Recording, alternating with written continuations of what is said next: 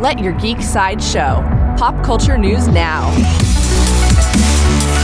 Hi, this is Andrew, and here are your pop culture headlines. For fans of The Matrix, Keanu Reeves has given us an update about The Matrix 4. He confirmed that the movie will not be a prequel series and that it will tell an inspiring love story.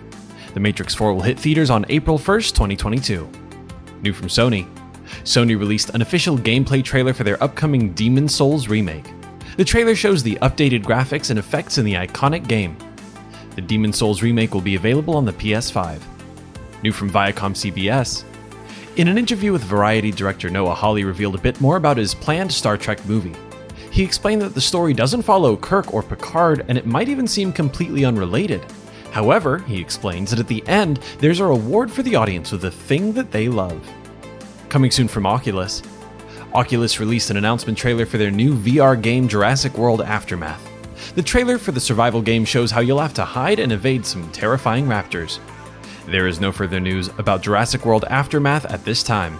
This has been your Pop Culture Headlines, presented by Sideshow, where pop culture is our culture. For any more ad free pop culture news and content, go to geeksideshow.com. Thanks for listening, and don't forget to let your geek side show.